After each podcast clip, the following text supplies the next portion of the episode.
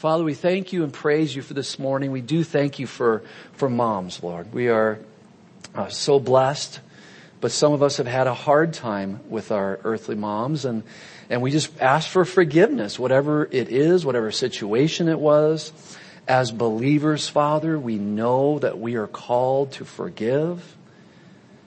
And so Lord, fill us with your Holy Spirit. We may have to have boundaries. We may have to have those things in place for safety purposes, emotionally, physically. But Father, let not our hearts become bitter or hard towards another human being, but help us to love and forgive, to pray for them, even if it's at a distance, to pray for them to receive Jesus and to get right with God. Father, we thank you for those moms who are right with God and who have given us that godly example. And Lord, if they're still with us this day, we ask your blessing upon them. If they're not here, may we call them and just say thank you for your godly example. Thank you for being a woman of the word. Thank you for being a woman of prayer. Whatever the case may be, may we just have thankful hearts for those believing mothers and believing grandmothers, believing stepmoms and believing foster moms. So again, whatever the case may be, may we just call and, and acknowledge their faithfulness in the faith. Lord, we ask your blessing upon the word this morning. I pray for the gift of teaching. And Lord, that you'll be glorified in all that's said and done this morning. In Jesus' name, amen. Amen. Well, Psalm 60, or 76, Psalm 76, to the chief musician on stringed instruments, a psalm of Asaph, a song. Now, in this psalm, Asaph expresses that God made himself known as a just judge by destroying the wicked and delivering the righteous. And as Asaph expressed in 73, Psalm 73, it might not be until death, but God will deliver and he will be proven just in his judgment. So now we're, we're jetting back. Remember we, we've gone back and forth a few times. We're now back in the days of David, the original Asaph. In Judah, God is known, verses one through three. His name is great in Israel. In Salem, also is his tabernacle and his dwelling place in Zion. There he broke the arrows of the bow, the shield and sword of battle. Uh, Selah, again that musical pause. Uh, what do you think about that is the idea. And as we look at these verses, especially verse 3 there, one aspect of God making himself known, which he can easily be known, by the way, was by an enemy being defeated. And Asaph here mentions Judah as well as Israel as a whole. And he gets even more specific in that he mentions Salem or what we would call today Jerusalem. Jerusalem. You see, God did give Jerusalem to King David. He fought for it. He conquered it. And it was rightfully belonged to the nation of Israel even to this day, no matter what social media says or anyone else. Jerusalem was a city of many Jewish kings and is mentioned throughout, Old and New, throughout the Word of God. Just on a side note, it's not mentioned once in the Quran. Not mentioned once. It was overthrown in 586 BC by King Nebuchadnezzar and to this day has had, not had a Jewish king ruling over it. But Jesus, but Jesus will rule and reign over Jerusalem during his millennial reign. And during that 1,000 year period after the great tribulation described in the book of Revelation, Jesus will rule and reign over the whole earth from Jerusalem with total authorities and believers Believers will rule and reign with him during that time. And there will be no weapons, as we read in verse 3 there. There he broke the arrows of the bow. There will be no weapons of war built. For earthly battles will no longer be a part of our society. In verses 4 through 6, you, speaking of God, you are more glorious and excellent than the mountains of prey. The stout hearted were plundered they have sunk into their sleep. And none of the mighty men have found the use of their hands. At your rebuke, O God of Jacob, both the chariot and horse were cast into a deep sleep. You see, there were those who would come against Israel, but they were no match for the God of Israel. And they may have had horses and chariots. They may have had tremendous numbers of warriors, but they didn't have God. And when God is on your side, it doesn't matter who's against you because God is going to win. You know, a few verses. Romans 8:31 and you're familiar with these verses. What shall we say then to these things? As the government comes against Christianity, if God is for us, who can be against us? As society comes against our Christian faith, as maybe even your own family members come against your Christian faith. And that's, that's the hardest of all. Because obviously we truly love our family members and we want them to know Jesus, but yet they can just look us and go, you know what, you've just gotten a little too religious. You've just taken this thing a little too far. Why don't you just come back and be a part of our normal family? You used to be so much fun. Now you're a Christian. That's reality. How about Hebrews 13, 5 and 6? Let your conduct be without covetousness. Let your manner of life, let the way you and I live as believers be without covetousness.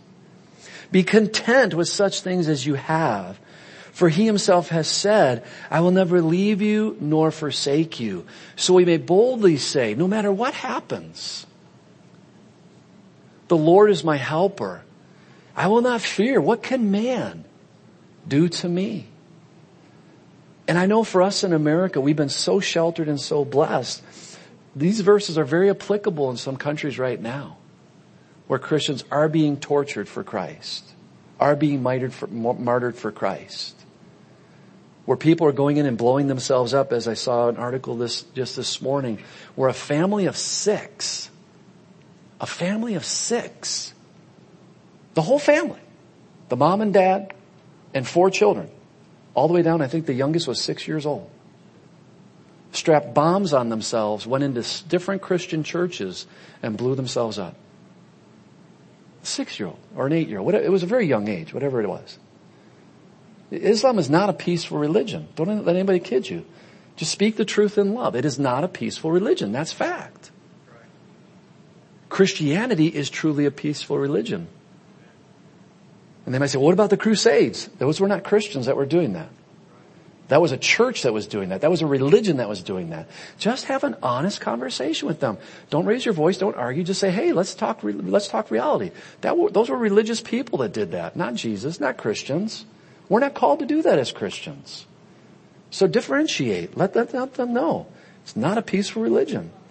So what can man do to me? Take my life. Bummer, I'll be in heaven. God, I'm going to stay focused on you. I'm going to stay focused on you. You know, in Psalm 7 through 9, you yourself are to be feared or reverenced. I know sometimes when we see that word, um, we look at that as an, especially depending on how you were raised. I was raised with an unhealthy fear of God. Uh, it's just the way it was. Uh, my dad was a nice dad and he took care of us, but there were some consequences that, uh, to his anger that got into this mind that, man, God's just waiting around the corner to slap me upside the head. And, and I took that into my adulthood and I had to work that out. I had to go to the Word of God. I had to debug the program. There's nothing wrong with debugging the program through the Word of God. I didn't go down a blame game, woe is me, blah, blah, blah, blah, blah. No, nobody taught my dad and nobody taught his dad, so I'm gonna change, I'm gonna break the cycle. I'm gonna do things differently.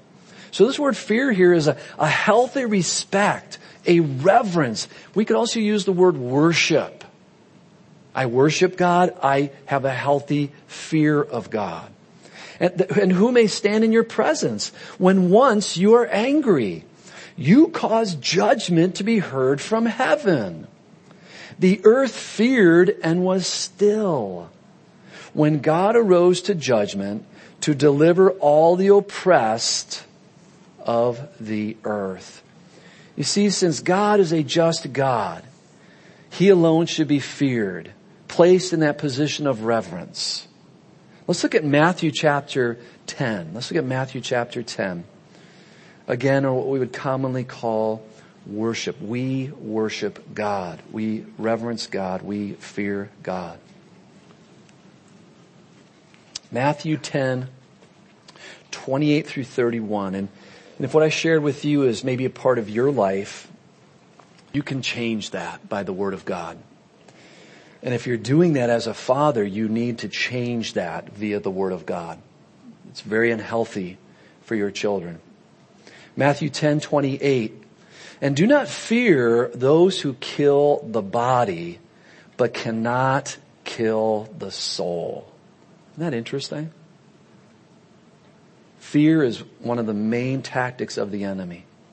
But rather fear him, notice capital H, fear God, who is able to bo- destroy both the body, the soul and body in hell. Are not two sparrows sold for a copper coin? And not one of them falls to the ground apart from my father's will. So God knows. You know, I, I love sitting out back. I was sitting out back this morning and, and there's a hummingbird that has a nest and I'm trying to find the nest, but I'm trying to be cautious because I'd love to take pictures of it. I, I understand and I've seen pictures that a hummingbird's egg is the size of a pencil eraser. Just that, they're very tiny and I would love to see that and take pictures of it as they grow. And, and here God, Jesus makes a very important point for you and I because we get so consumed with worry you know, our bills, our, all the finances, our responsibilities, our, our lives at times. But Jesus makes this very important point that we dismiss so often. Because we don't care about birds. Most of us. It's like, ah, birds, that big deal. I got bills to pay. No, God knows. And then he makes it even more personal.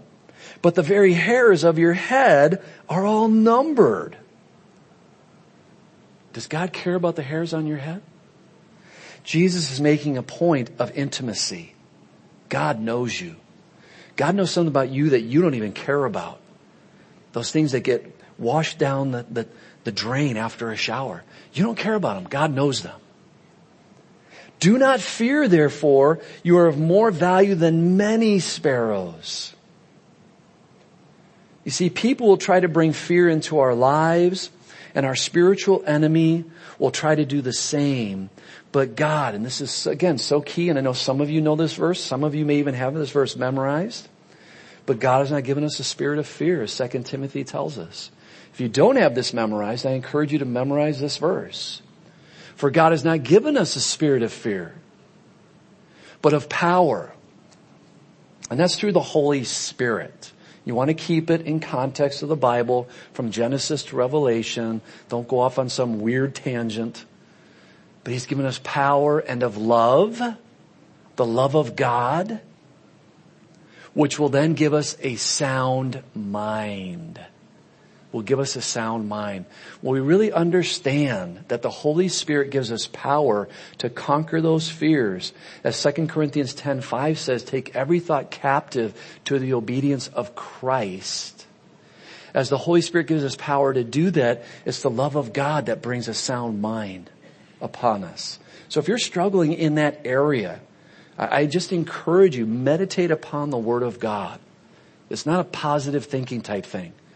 It's the Word of God that will transform your life. Because again, the enemy uses fear many, many times in our lives. Verse 10, surely the wrath of man shall praise you with the remainder of wrath. You shall gird yourself. You see, the wrath of man cannot even compare to the wrath of God. God does not desire to pour out his wrath, but there is a day coming when he will. You know, think about Pharaoh. God was, showed long suffering and gave grace to Pharaoh time and time again. But his wrath was eventually conquered, poured out and conquered the very throne that opposed him. Verses 11 and 12 for you and me. Make vows to the Lord your God and pay them. Let all who are around him bring presents to him who ought to be feared, who ought to be reverenced, who ought to be worshiped. He shall cut off the spirit of princes he is awesome to the kings of the earth. Let's look at Matthew chapter 5. Matthew chapter 5. 33 through 37. Again, if you don't have a Bible, please pick up a Bible, learn your Bible, know where the books are at. Don't always rely upon your device, but really become familiar with the Word of God. Matthew 5, 33, again you have heard that it was said to those of old, you shall not swear falsely, but shall perform your oaths to the Lord. But I say to you, do not swear at all, neither by heaven, for it is God's throne, nor by the earth, for it is his footstool, nor by Jerusalem, for it is the city of the great king. Notice that, capital K. Not David, because David was a good king, but he made some very poor choices. No, the great king, again, as I referenced very early on, Jesus is coming back to rule and reign from Jerusalem. Nor shall you swear by your head because you cannot make one hair white or black. But let your yes be yes and your no, no. For whatever is more than these is from the evil one. You see, the Lord is the one to be feared. He is the one who will eventually put down every power and authority. So we should just keep our vows simple. Pray about it if, if God's asking you to do something. And as you've heard me pray even in the offering, you know, in Corinthians it says that you should pray. That you should pray what God would have you to give for the furtherance of the gospel. That's why we don't do regular teachings on tithings around here or giving around here. When it's applicable, when it comes in the Word of God, we teach it. But other than that, we don't because God is the one that's going to instruct you. But you do have a calling on your life and that is to spend time in prayer. God, what would you have me to give for the furtherance of the God? And that may change from week to week. It may not. It may. And that's why you should be praying on a regular basis. Lord, what would you have me to give? Keep it simple and then just follow through on what God would have you to do in that area as well as other areas. Because as I look at this psalm and read this psalm, it's amazing to look back at those who thought that they were really powerful. Remember we talked about Nebuchadnezzar last week? They're dead, they're gone. You go to Babylon today, dust bowl. No more power. Yet God's kingdom is getting brighter and brighter and will one day fill the whole earth. And that's just hard for us to grasp as we see what's happening in our world today. That's just so hard to grasp that one day Jesus is going to be ruling and reigning. We're going to be ruling and reigning with him and there's going to be peace upon this whole earth. And that will cause both small and great to come and fall down at his feet. And again, this is just so hard to comprehend but the Word of God teaches it. So for you and I, we need to believe it and trust in it and keep our eyes on heaven. Do the right thing, research, vote, be diligent, but at the end of the day, keep your eyes focused on heaven. At verse 12 there, I want to focus in on something here for a minute. He is awesome to the kings of the earth. Because we like that word awesome. You know, this hamburger is awesome. Whoa, this meal was awesome. God is awesome. So it can get kind of confusing. The King James uses the word terrible, terrible. And when you look up the word, which you can do, I'm not a Greek scholar, Hebrew scholar, you can do this yourself, get the books. It has various meanings. Here's the definition. To fear, to stand in awe of, to honor. And it's depending upon the verse, so it's depending upon the usage. And here I think the translators of the New King James use the right definition with awesome. It's to stand in awe. To stand in awe. Those who have ever thought that they had power are going to one day stand in awe. Everyone of the eternal one whom they forsook. That's why we are called as Christians to pray for our leaders. First and foremost, that they would receive Jesus as their Savior. And then they would obey the Word of God and lead our country accordingly. Prayer is so key for us guys. Pray for those who are in authority over us, nationally and locally as well. Well, Psalm 77. To the chief musician, to Jeduthun, a psalm of Asaph. Now again, we're most likely cruising ahead 400 years again. Now we're around, you know, 600 BC, back and forth here, or somewhere in between. It's definitely a psalm of distress. Jerusalem, Israel, destruction. I cried out to God with my voice, to God with my voice, and he gave ear to me. In the day of my trouble, I sought the Lord. My hand was stretched out in the night without ceasing. My soul refused to be comforted. I remembered God and was troubled. I complained and my spirit was overwhelmed.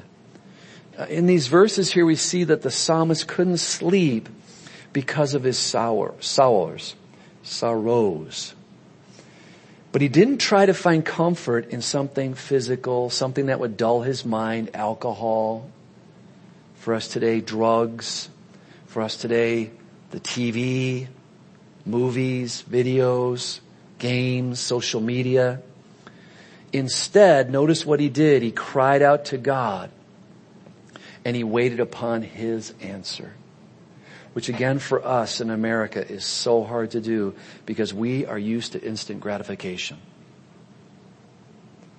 You see, God will always hear our prayers and He loves to hear from us about anything at any time.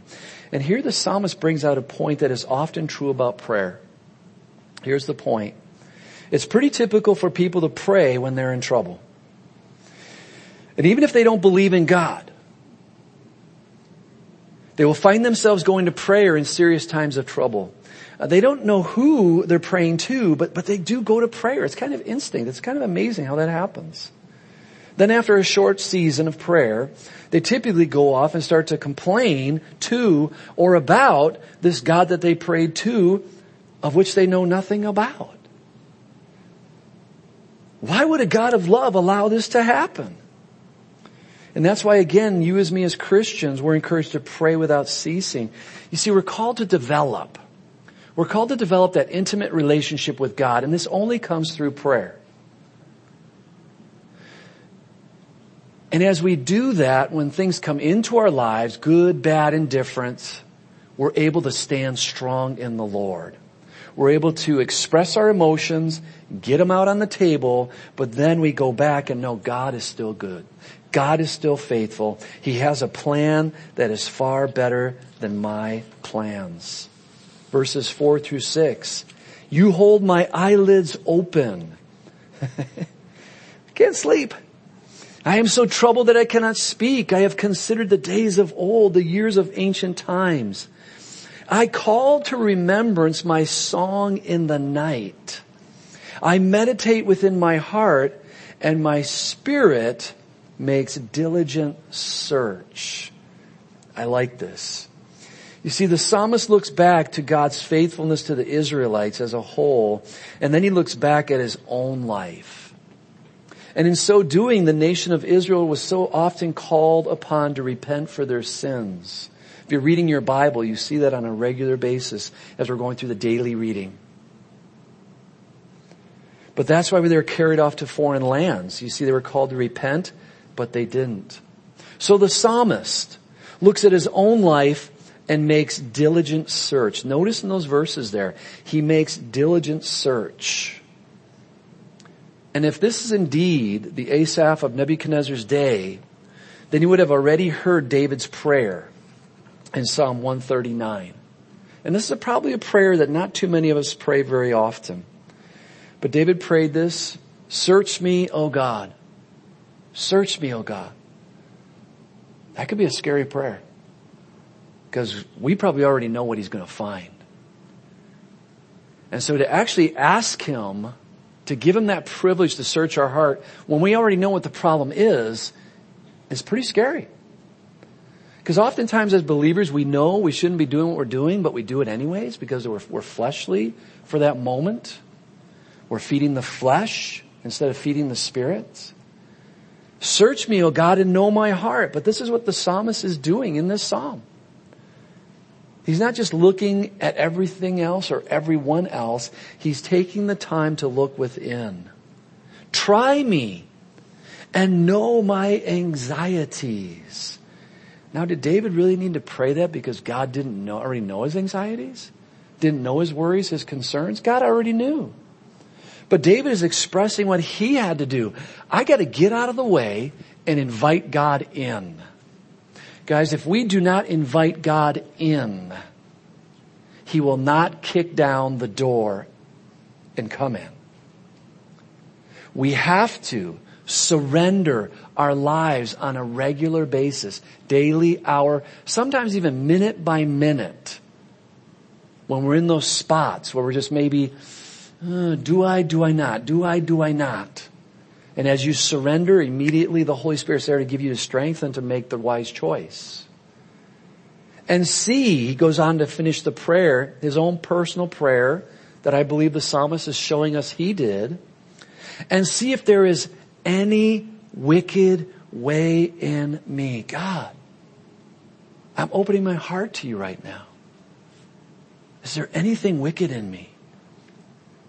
And lead me in the way everlasting. Get me back on the right road if there is. God, I'm opening my heart to you right now. I think I know what's wrong, but I'm gonna, I'm gonna let you expose it so that I can be right with you because I know that you'll, you'll get me right with you. And when you look at the life of David, it, he did. When he surrendered to God, God made it right. God will always make it right, but we need to surrender.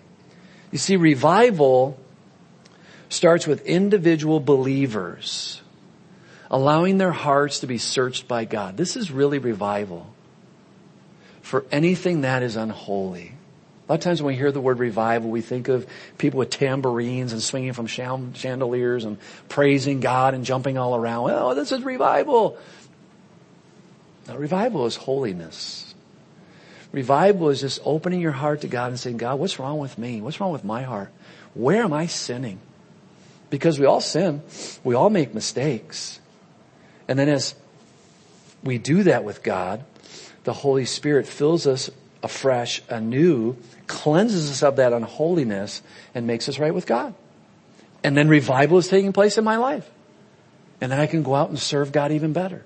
So revival is very, very personal. Very personal. So, uh, verses 7 through 9. Will the Lord cast off forever? Will he be favorable no more? Has his mercy ceased forever? Has his promise failed forevermore? Does this sound a little desperate? Does this sound a little despondent? Has God forgotten to be gracious? Has he in anger shut up his tender mercies? You see, these are questions and there's nothing wrong with asking questions. And that's what, exactly what Asaph is doing here. But, but I don't believe as sometimes we can do, that, that he's calling God on the carpet, like he knows better than God. No, I just think he's just asking God very sincere, very honest questions. This is what's going on in my heart. Where are you? Is this going to last forever? Notice the words there, forever, forevermore. Have you forgotten? Just honest, sincere questions. So again, nothing wrong with asking questions. Just make sure you're not trying to call God on the carpet. He knows what he's doing verses 10 through 15. And I said, this is my anguish, but I will remember the years of the right hand of the Most High. Even though I have these questions, even though I'm not sure, God, where you are emotionally, I know where you are physically. You are in heaven. You are on the throne. You have a plan. You have a purpose. So I'm going to remember the years of your right, of the right hand of the Most High. And again, remember what that's talking about? Right hand power. I'm going to remember the power, your power. I will remember the works of the Lord. See a theme here? The psalmist is in desperate need. But I'm going to remember, I'm going to remember, I'm going to look back and remember. Surely I will remember your wonders of old. I will also meditate on all your work. Again, so remembering and then meditating and then what does he do? You see, he engages his brain first I'm going to remember, I'm going to meditate, and then I'm going to talk of your deeds. Well, I remember when God delivered me, and I'm in a tight spot right now, and I don't know how he's going to deliver me, but I do remember when he delivered me then, so I know he's going to deliver me now. And we trust in God's faithfulness, not our own. Your way, O God, is in the sanctuary. Who is so great a God as our God? You are the God who does wonders. You have declared your strength among the peoples. You have your arm redeemed your people, the sons of Jacob and Joseph. Notice again that he engaged his mind before he engaged his mouth. You see, he committed to do what our flesh does not desire to do. To focus on God's faithfulness in the past. And I know I say this often, but guys, I just want to encourage you to do this because our flesh oftentimes tries to run around, scurry, be frantic, just go crazy. And then when it's all said and done, we, what do we often do?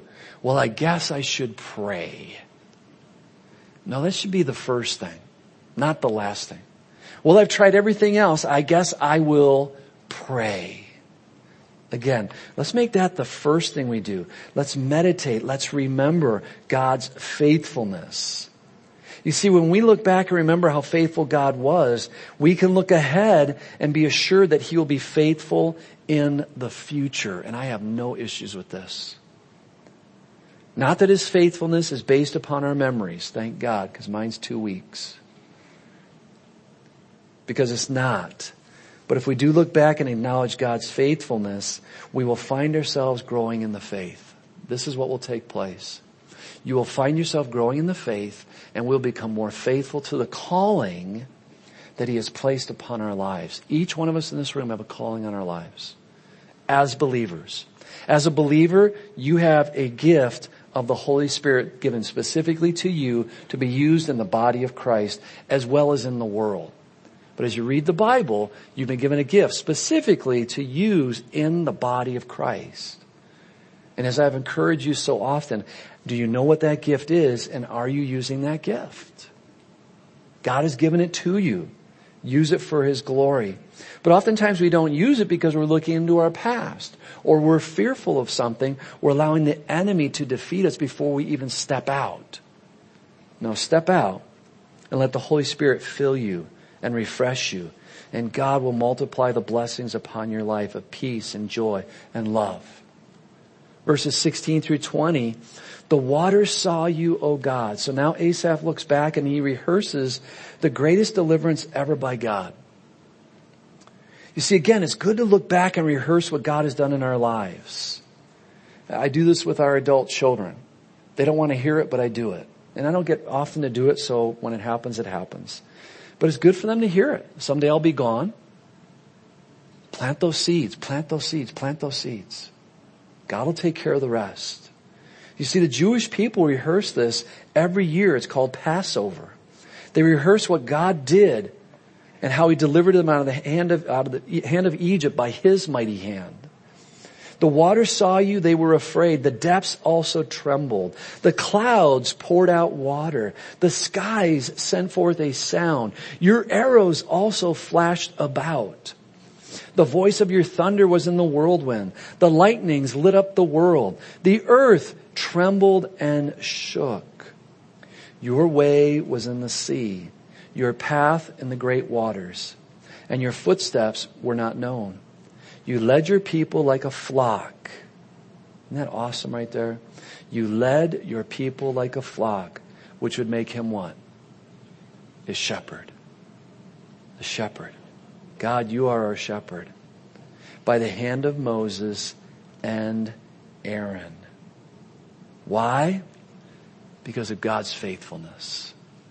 And I just want to encourage you, especially your you moms. Because my wife is a mom and her heart is for our children, just like I shared with you in, the beginning of the service.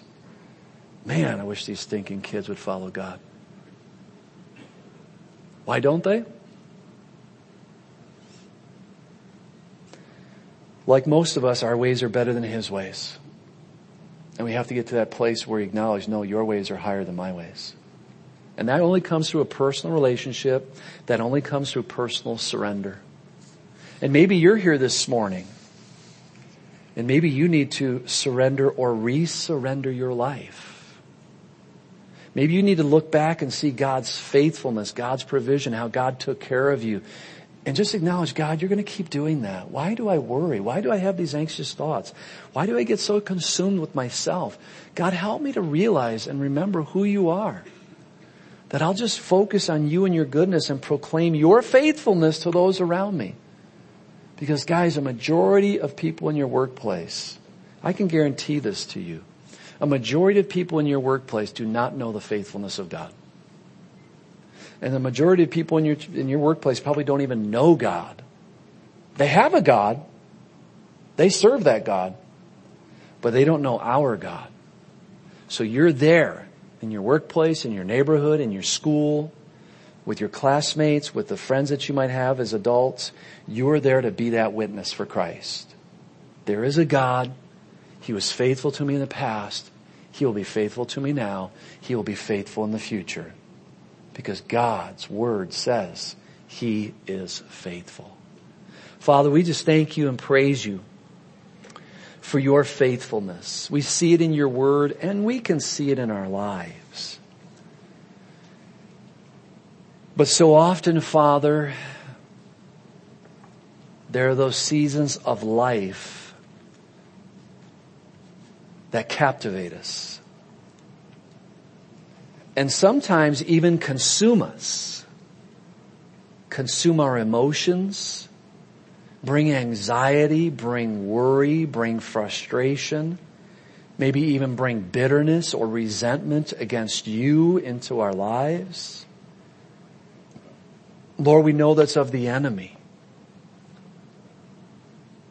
But only through surrender can we defeat the enemy. Only through your word can we defeat the enemy. Only through that personal prayer time can we defeat the enemy of our souls. You give us the power through your Holy Spirit. But even as your son did, he quoted the word of God, word perfect.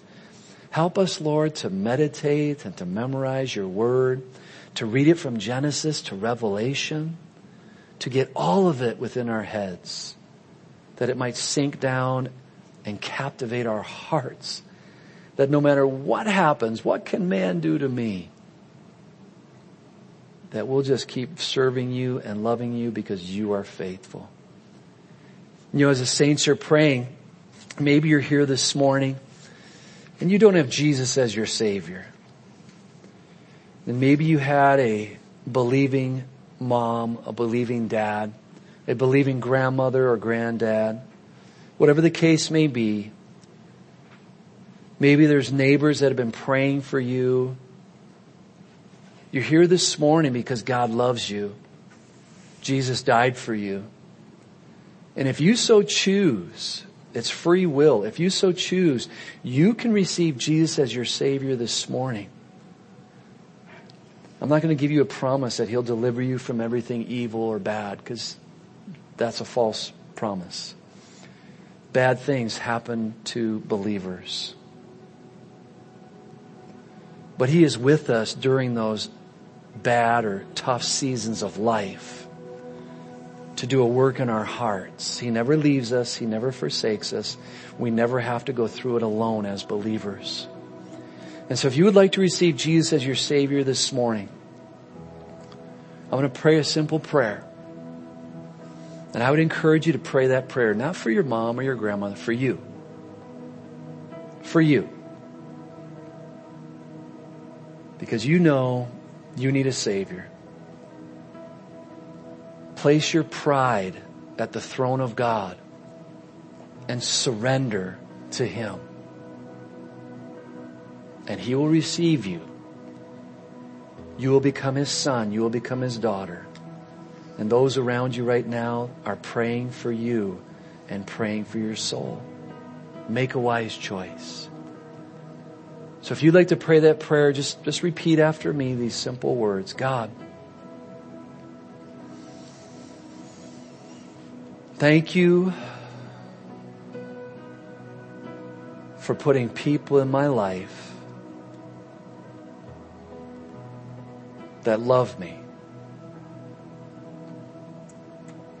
that are willing to share you with me. I don't understand a lot.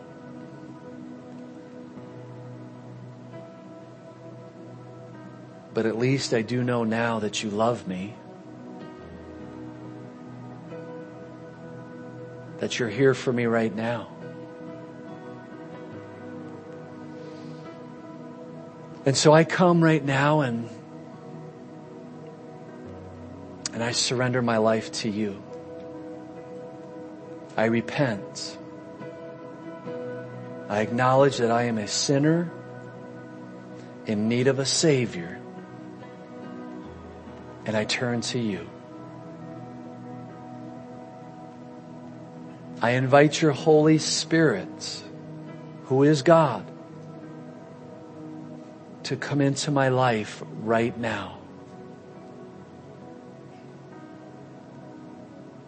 I'm not sure what that even means. But I know you'll teach me. I trust you. So teach me what that means as your Holy Spirit now dwells within me. And now with this simple confession, I have become your son I have become your daughter. And I can now call you Father. Abba, Father. Thank you that I can have that intimate relationship through Jesus. In Jesus' name, amen. Father, we thank you for the free gift of salvation and for anyone who prayed that prayer this morning, Lord. We pray that you would bring them into a good, solid, Bible believing church.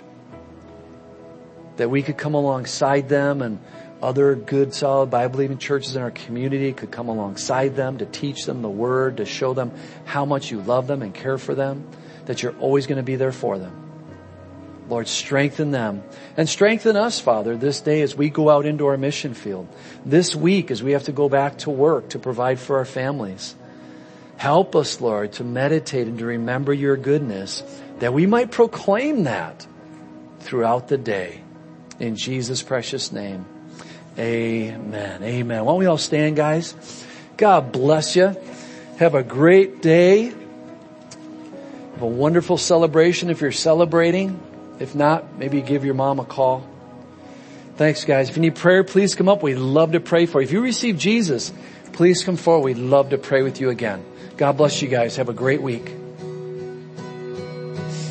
Sing verse 2, King of my heart, let the King of my heart be the wind in my sails.